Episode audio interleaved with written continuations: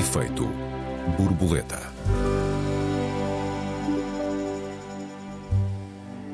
O lançamento do infame Chat GPT não é apenas um salto em frente nos domínios da inteligência artificial, é a consagração de uma dúvida razoável sobre o futuro da criatividade humana. Que vai ser de nós? Bem-vindos a mais um Efeito Borboleta. Eu sou Joel Neto. Eu sou Raquel Varela. Bem-vindos. Olá, Joel. Olá, Raquel. Boa tarde. Raquel, tu fazes imensas coisas. Quando é que pensas mandar o Chat GPT começar a escrever pelo menos alguns dos teus textos? Olha, quando tu me falaste disto, é, eu fui à procura do que é que era. Já tinha ouvido assim umas coisas muito sem, sem prestar atenção. E confesso que fiquei um bocadinho chocada. a minha reação foi uh, de grande susto, porque, pelo que eu entendi, é uma ferramenta em que se coloca meia dúzia de parâmetros, não é? Imagina uhum. que eu quero uh, o debate. Uh, entre dois autores conhecidos e complexos. Eu coloco lá o nome desses autores e escrevo debate e o texto, essa ferramenta, esse software, esse processador, não sei como se chama, vai uh, criar imediatamente um texto. Bom, uh, e é um texto aparentemente único.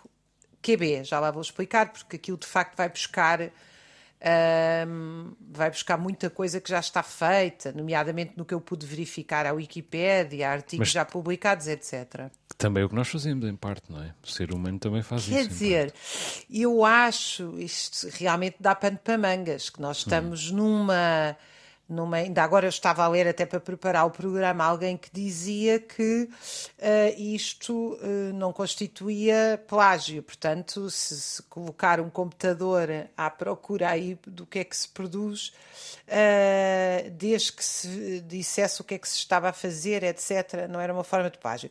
Eu devo-te dizer que sem conhecer nem as dimensões legais, nem teóricas, nem, nem técnicas do que está em causa, isto a mim me parece tudo absolutamente assustador. Porque, bem, desde logo, como professora, um, cada vez mais os mecanismos uh, de uh, detecção, ainda no outro dia eu disse aqui que já há muito tempo que há empresas a fazer uh, trabalhos para alunos, portanto, há uhum. investigadores sombra a fazer trabalhos para alunos. E ou nós temos um ensino absolutamente cuidado, em que se cria um ambiente que os alunos querem ser honestos, uh, os professores querem ser honestos e se estabelecem relações de confiança, ou eu não estou a ver como é que estes mecanismos não se vão uh, multiplicar e ficar completamente fora de controle, ao ponto de nós termos que criar outros mecanismos de avaliação. O que para mim é tristíssimo, porque é o meu mecanismo de avaliação preferido, são trabalhos de investigação, porque eu acho que é isso que é o mais interessante uh, que há para, para fazer. Um, agora, uh, o que eu acho interessante entrar aqui, talvez, na discussão é pensar que qual é o grau de novidade que isto nos apresenta. E isso eu não tenho nada claro, embora uhum. eu confesso já aqui que sou uma pouco conhecedora do assunto, mas a mecanização, quando apareceu a ideia da máquina substituir o homem, que gerou uma grande grandes confrontos iniciais do movimento operário em Inglaterra, é um movimento que até ganhou o nome de um desses operários, de ludismo, era um movimento de destruição das máquinas que iam retirar o trabalho aos homens. É um movimento do século XIX que rapidamente foi ultrapassado pela ideia de organização sindical e política contra a exploração, uma vez que a máquina não podia ser eliminada.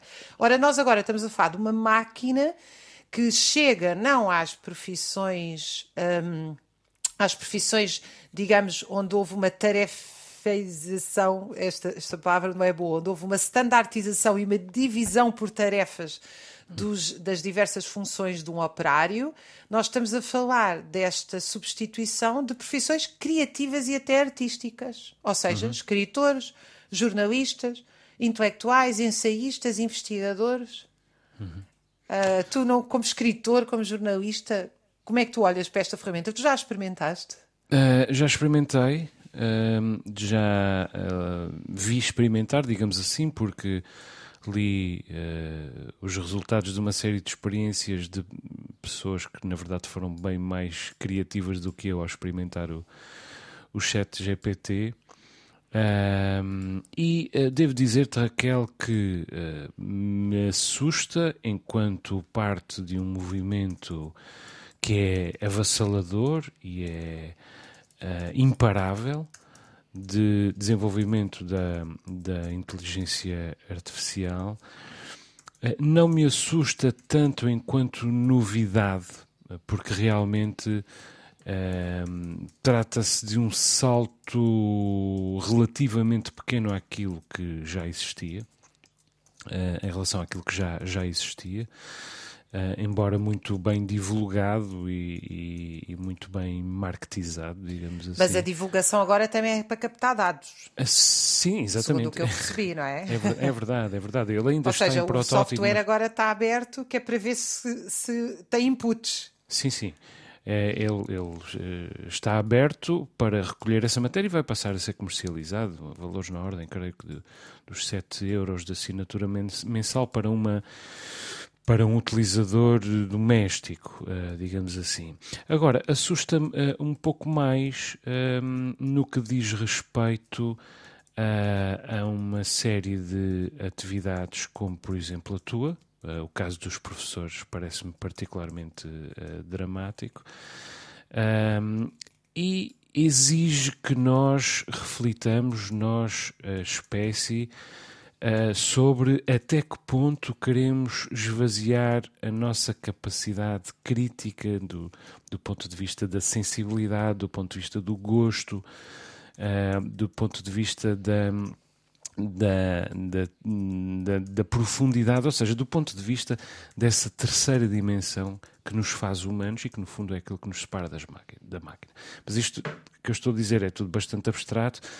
Deixa-me só dizer, se calhar, uh, previamente, que uh, o ChatGPT é um chamado chatbot, é uma, uma máquina de conversação, digamos assim, foi lançado por uma por um laboratório norte-americano da Califórnia, como sempre, São Francisco neste caso, chamado OpenAI, ou seja, inteligência artificial aberta, no último mês de novembro e que é capaz de escrever, como tu disseste, textos segundo determinadas ordens do utilizador, que lhe introduz meia dúzia de parâmetros, um, ehm, e que é capaz de produzir textos, uh, evidentemente com recurso a toda a matéria que está na internet ou pelo menos a uma grande parte da matéria que está na internet.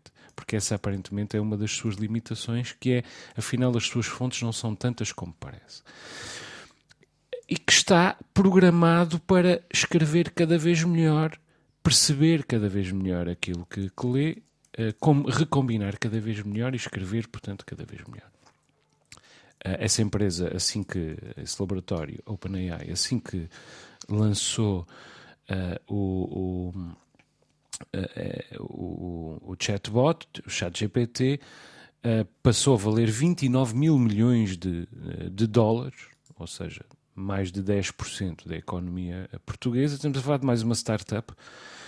Mas é por isto que mensalmente ficamos a saber de um novo homem mais rico do mundo, que quase sempre vem da área da tecnologia.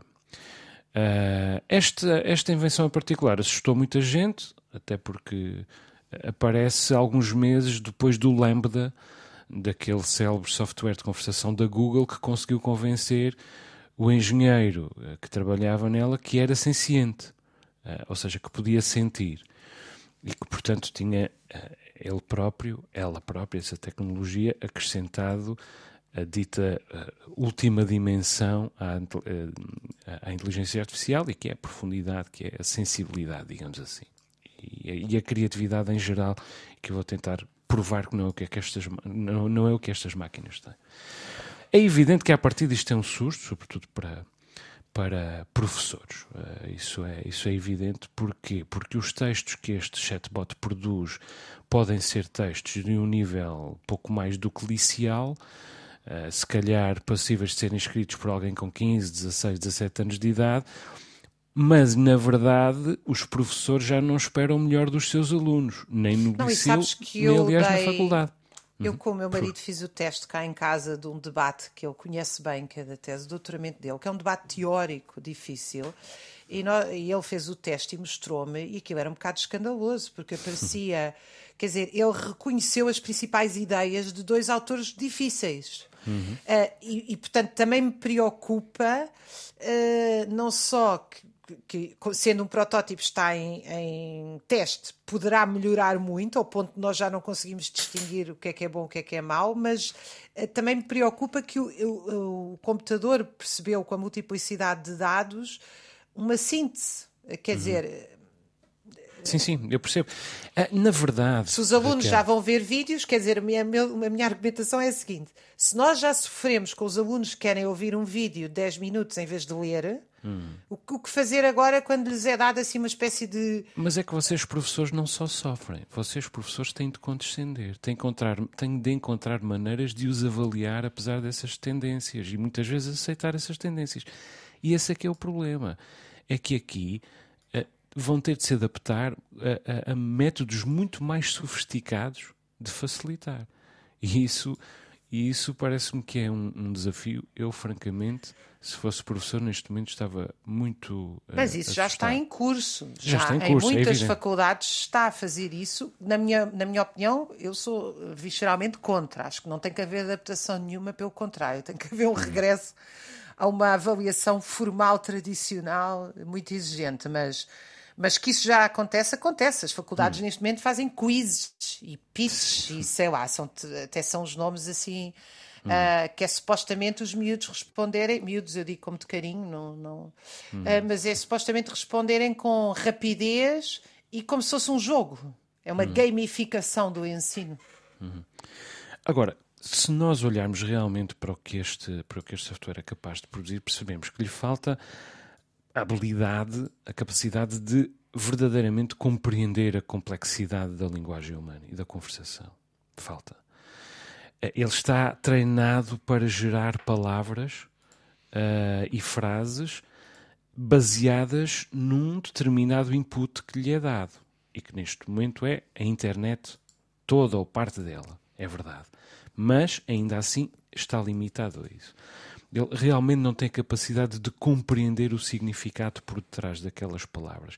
E o resultado é uh, ligeiro, uh, sem profundidade, sem aquilo a que, a que se chama insight, é? sem, sem esse elemento carismático que distingue uh, um texto. A prosa normalmente é desinteressante, muito uh, estruturalmente baseada numa fórmula, digamos que é um texto competente, mas, mas desinspirado. E uh, é isto que me traz alguma esperança, confesso, enquanto escritor e também de alguma maneira enquanto uh, jornalista.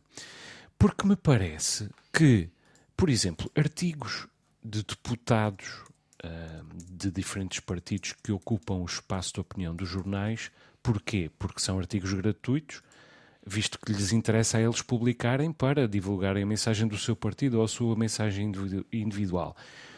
Isso vai se acabar. Progressivamente vai se acabar. É uma questão de tempo. Porquê? Porque a máquina podia fazer esses textos. Depois, livrinhos uh, à base de achados moralistas e outros imperativos de comportamento uh, que enchem os bolsos a uma, a uma parte das nossas uh, editoras de autopublicação e, aliás, há, muitas chancelas nos grupos respeitáveis. Também se vai acabar. A máquina também pode fazer isso. Monografias e teses académicas uh, repletas de certezas absolutas que em vez de aplicarem o um método científico vergam a realidade à sua, à sua própria necessidade, também se vai acabar porque o, a máquina também pode fazer isso. Quer dizer, a partir de agora a máquina pode fazer isso tudo sozinha. Tudo isso são textos um, passíveis de serem escritos por pessoas de 15 ou 16 anos, como eu disse. A máquina pode fazê-lo. E se pode fazê-lo, vai fazê-lo. E fazendo, vai vulgarizá-lo até exigir a sua extinção, Raquel. Esta é a minha esperança. Nós estamos no fim da nossa primeira parte. Passo a palavra no nosso regresso. Vamos fazer um curto intervalo. Até já. Até já. Efeito borboleta.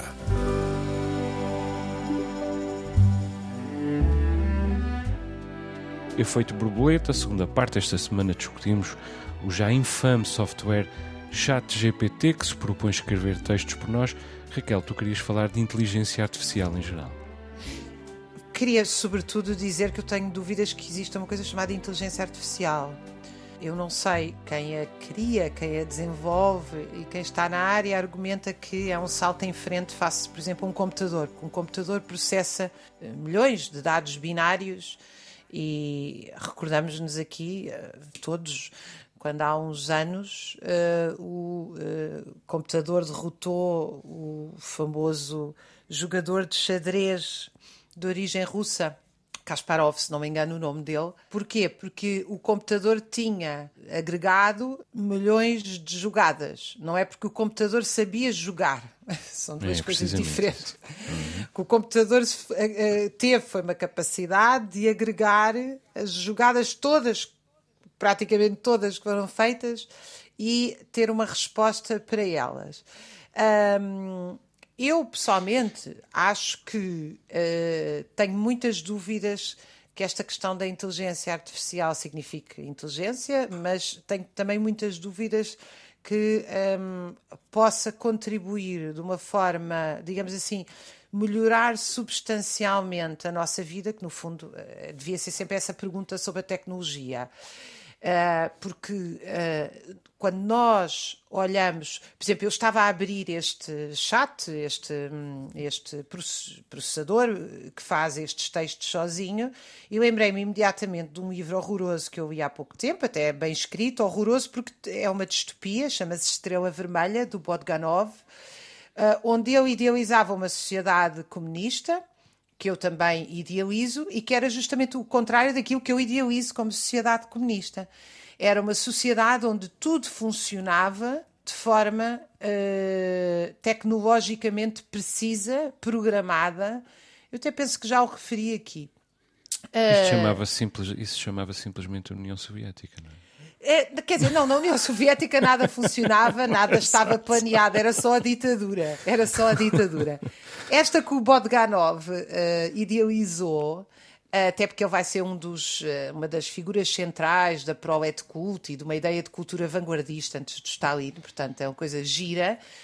Mas a sociedade que ele idealiza, que muitos comunistas então acreditavam, não era naturalmente a do stalinismo, mas também não é a minha, porque uh, uh, aquilo que ele idealiza nesse romance chamado Estrela Vermelha é um planeta Marte onde já todos são comunistas. E o que é que significa ser comunista? Significa que há uma sociedade planificada de manhã à noite, 24 horas por dia, em que a tecnologia faz tudo por nós. Uhum. E eu hoje, quando estava a pensar o programa, lembrei-me imediatamente da repulsa que me criou este romance, porque para mim o comunismo era justamente, é justamente o contrário, é uma espécie de é, é a criatividade uh, com acesso a todos. Uh, é a invenção, é a criação, é a imaginação, é, é o ócio, é, é o tempo livre. e portanto, a ideia de que eu viva numa sociedade em que há sempre um clique que me resolve coisas, ainda que com o preço de socializar, retirar criatividade, criar desemprego, criar menos relações humanas, etc. Tudo isso, eh, eu penso que até pode aumentar a produtividade em alguns setores, mas diminui extraordinariamente a nossa qualidade de vida.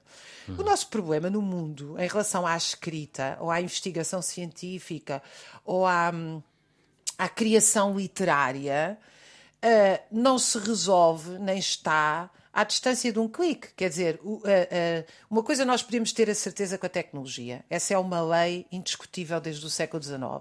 A partir do momento em que a tecnologia entra em campo, o que nós temos é uma simplificação uhum. da nossa realidade humana.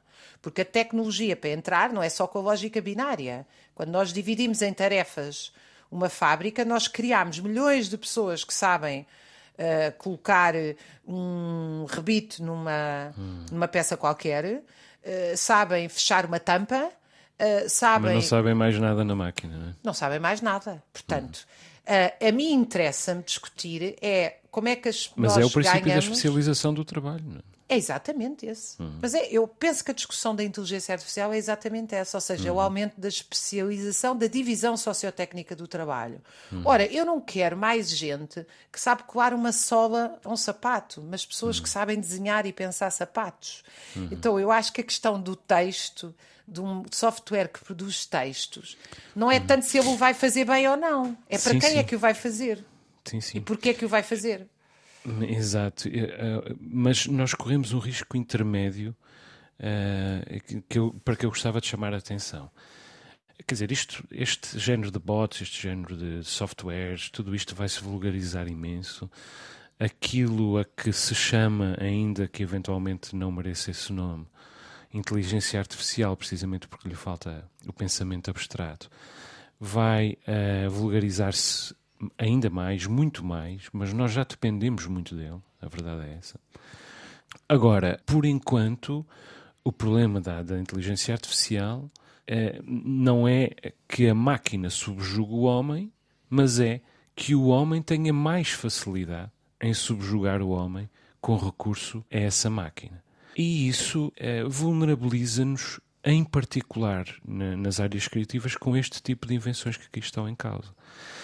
Porque, repara bem, nós podemos ser enganados pela máquina até determinado ponto. Nós temos que ter já algum grau de sofisticação, como leitores, como, como seres pensantes, para sermos capazes de distinguir um texto escrito pela máquina de um texto escrito por, por exemplo, uh, um escritor. Uh, e nós uh, vulnerabilizámos-nos nessa área nas últimas, nas últimas eh, décadas, nos últimos dois séculos. Precisamente é resultado daquilo de que tu uh, falavas, essa lógica binária de, de, ou a lógica da simplificação, que é nós simplificamos a nós mesmos, tornamos, uh, uh, enfim, afastamos uma elite pensante o mais possível da elite operária, digamos, da, da, da, da, massa operária, digamos assim. Agora já estou aqui a, usar a tua linguagem, Raquel.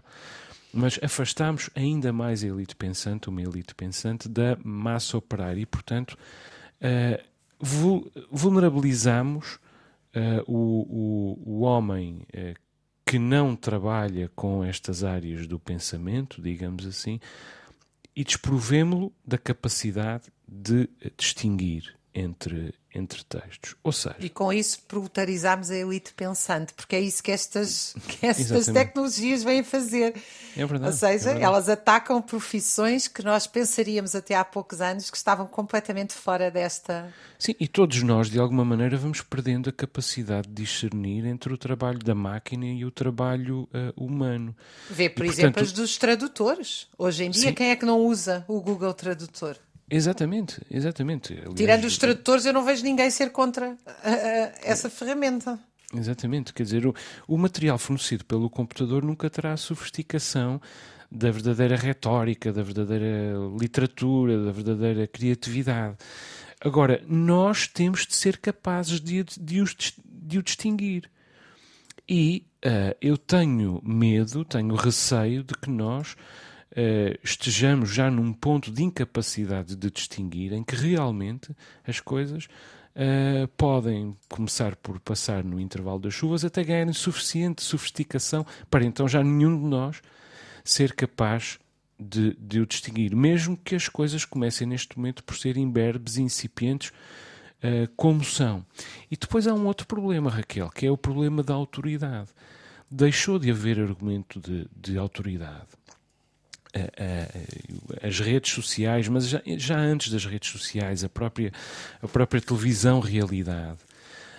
Um, há uma série de, de, de, mecanismos com que nós esvaziamos a, a, a, validade do argumento da autoridade. Nós hoje vemos, por exemplo, nos jornais um, e nas, ou nas televisões, em particular nas televisões, o cidadão repórter uh, substituir-se ao uh, jornalista. Porquê? Porque o jornalista deixou de ter argumento de autoridade.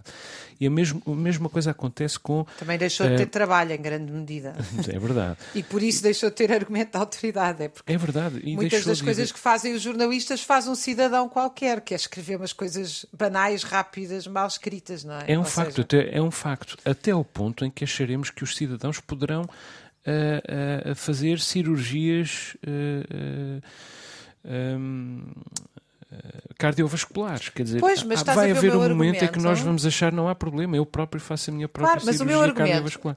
Esta do uhum. jornalismo é muito bom para eu trazer o meu argumento como eh, professora, uh, que é Uh, o problema não é que o cidadão comum está a fazer de jornalista. O problema é que o jornalismo deixou de fazer jornalismo. Passou a ser dizer umas coisas banais, sem fundamentação e investigação, coisa que efetivamente o cidadão comum pode fazer, porque lhe basta abrir a boca e dizer três ou quatro frases. Uh, ora, o professor, o, o, meu problema com os meus alunos não é que eles consigam entrar num software, dar três ou quatro indicações e sair do lá um texto. Eu uhum. quero que eles consigam dominar o pensamento uhum. histórico, neste uhum. caso. Uhum. A historiografia, o pensamento histórico, a, a, escrita da história. Eu não quero que eles me mostrem algo para eu lhes dar uma certificação para eles irem para o mercado de trabalho. Eu quero que eles se apropriem desse conhecimento. Exato. Então, Agora, Raquel, o problema é esse, neste uhum. instrumento. É, é verdade, mas tu tens que ser capaz de distingui-lo e eles têm de ser capazes de distingui-lo. E repara, o, o exemplo do Lambda do, do software de conversação da Google, uh, que, foi, que foi divulgado em julho passado, é assustador. Porquê? Porque o engenheiro que trabalhava com o software convenceu-se que o software se tinha tornado senciente. Ou seja, o software convenceu o engenheiro de que se tinha tornado uh, senciente. Independentemente do desejo um, eh, daquele homem uh, de que aquela máquina se tornasse senciente, de que ela se humanizasse, de que ele pudesse ter ali um amigo, pudesse ter ali um interlocutor, tivesse poder ali, tivesse, uh, pudesse ter ali uh, alguma espécie de conforto humano que quem trabalha em exclusivo com máquinas, evidentemente, está especialmente necessário, necessitado. Independentemente disso, a Google apressou-se a vir desmenti-lo. Não, a máquina não é senciente, a máquina não consegue sentir, a máquina não consegue realmente pensar, a não ser processar, o que ela consegue é processar. Mas aquele homem confiou, uh, e desde logo, quando um homem confia, a possibilidade de se gerar uma seita em torno dessa confiança, dessa fé, dessa confiança se tornar uma fé, é, um, uh, eh, existe. Agora, se um homem é passível de persuasão, ademais alguém que está a trabalhar nas vísceras da própria máquina, se alguém nessa circunstância educada e que conhece os mecanismos com que se faz uma máquina desta natureza, é passível de ser persuadido de que essa máquina ganhou emoções, o que não fará de alguém que está lá em casa não domina de todo esta linguagem. E ainda por cima está desejoso de ser amado ou de ter um interlocutor que possa amar ou que o possa amar de volta. Isto é extremamente uh, perigoso, Raquel.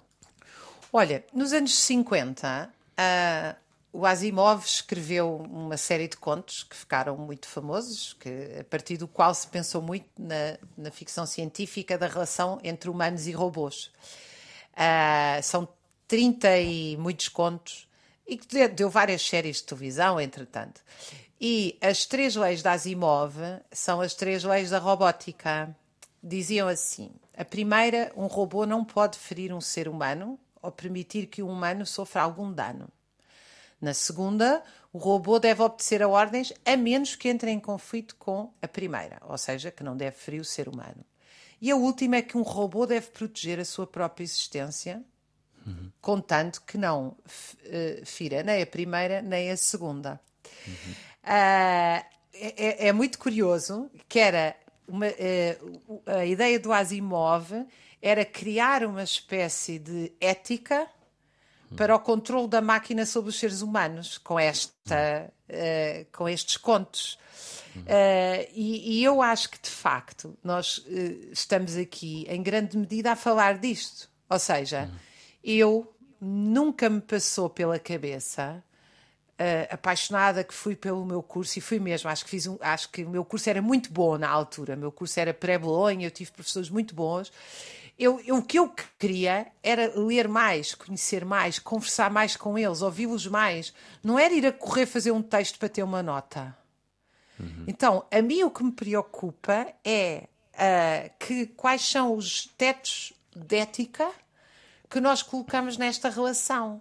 Porque, evidentemente, que esta multiplicidade de dados uh, que está a entrar nos processadores, etc., está a levar. Uh, eu, eu já assisti a situações em que se estabelecem protocolos na área de saúde por algoritmo e que os médicos dizem clinicamente este caso sai uhum. fora da linha e o protocolo está errado. Uhum. E isso faz toda a diferença. Quer dizer, e depois podem me dizer assim: ah, mas é que ter um médico assim implica ter muitos médicos e isso tem um custo para a sociedade. Eu não acho que isso é um custo, eu acho que isso é um investimento. Ou seja, nós estamos a entrar numa distopia que tem a ver com a produtividade, não tem a ver com a qualidade, que é o algoritmo e, um, a, digamos, a produção de máquinas de toda a vida em sociedade, agora também já da criatividade, pode substituir o trabalho humano. Mas o algoritmo não podia ser definido em função da qualidade, Raquel? É, eu, por acaso, acho que essa é uma pergunta muito curiosa. Não sei se não é contraditório nos termos. Hum, Como tenho... é que um algoritmo pode definir a qualidade? Ou seja, pode haver uma definição de qualidade que não passe por um julgamento subjetivo uh, humano. E depois a questão que me parece muito importante.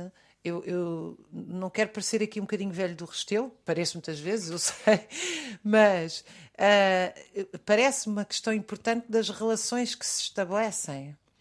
Quer dizer, eu não acho que uma sociedade tem que produzir mais e melhor indefinidamente. Às vezes, uma sociedade anda para a frente quando se trava uh, o comboio da história, como dizia o filósofo alemão Walter Benjamin. Uhum. Ele até dizia a revolução não é o progresso, como Marx dizia, e ele era um filósofo marxista. A revolução é travar um comboio desenfreado. Uhum. E eu não sei, eu não acho que o que nós precisamos agora. Por exemplo, eu acho que nós estamos realmente a perder qualidades uh, do ponto de vista da compreensão da literatura e na literacia. Nós vamos resolver isto pondo um computador eh, fazendo textos ou vamos incrementando a leitura? Não, vamos ganhar mais dinheiro, Raquel. Isso é obsessão. É, Não, é, é, nossa, é, é, é o que nossa... está em causa com é o que está em causa com o algoritmo. É, é, o, é o que está em causa é melhorar a produtividade, melhorar o rendimento, etc, etc. E isso está uh, por detrás, Raquel, do, uh, dos zombies trampistas e dos zombies bolsonaristas que ainda esta semana imitaram os zombies, os zombies trampistas no Brasil. Quer dizer, esta lógica não é uma lógica uh, que nós, uh, quer dizer, não está remetida à literatura, ela verifica-se todos os dias. No, e desenvolve-se perante o nosso olhar um, desde há muito tempo e muito rapidamente uh, neste, neste momento. Deixa-me só dizer que, uh, apesar de eu ter dito, e, e, repito, que as máquinas só são capazes de fazer aquilo que nós reconhecemos que elas são capazes de fazer, porque uh, só são capazes de fazer aquilo que nós determinamos, determinamos que elas sejam capazes de fazer, e por muito incipiente que uh, imberbe que o seu trabalho neste domínio, por exemplo, da escrita e da linguagem, uh, ainda, ainda seja, nós corremos riscos uh, muito concretos. Há vantagens e há riscos.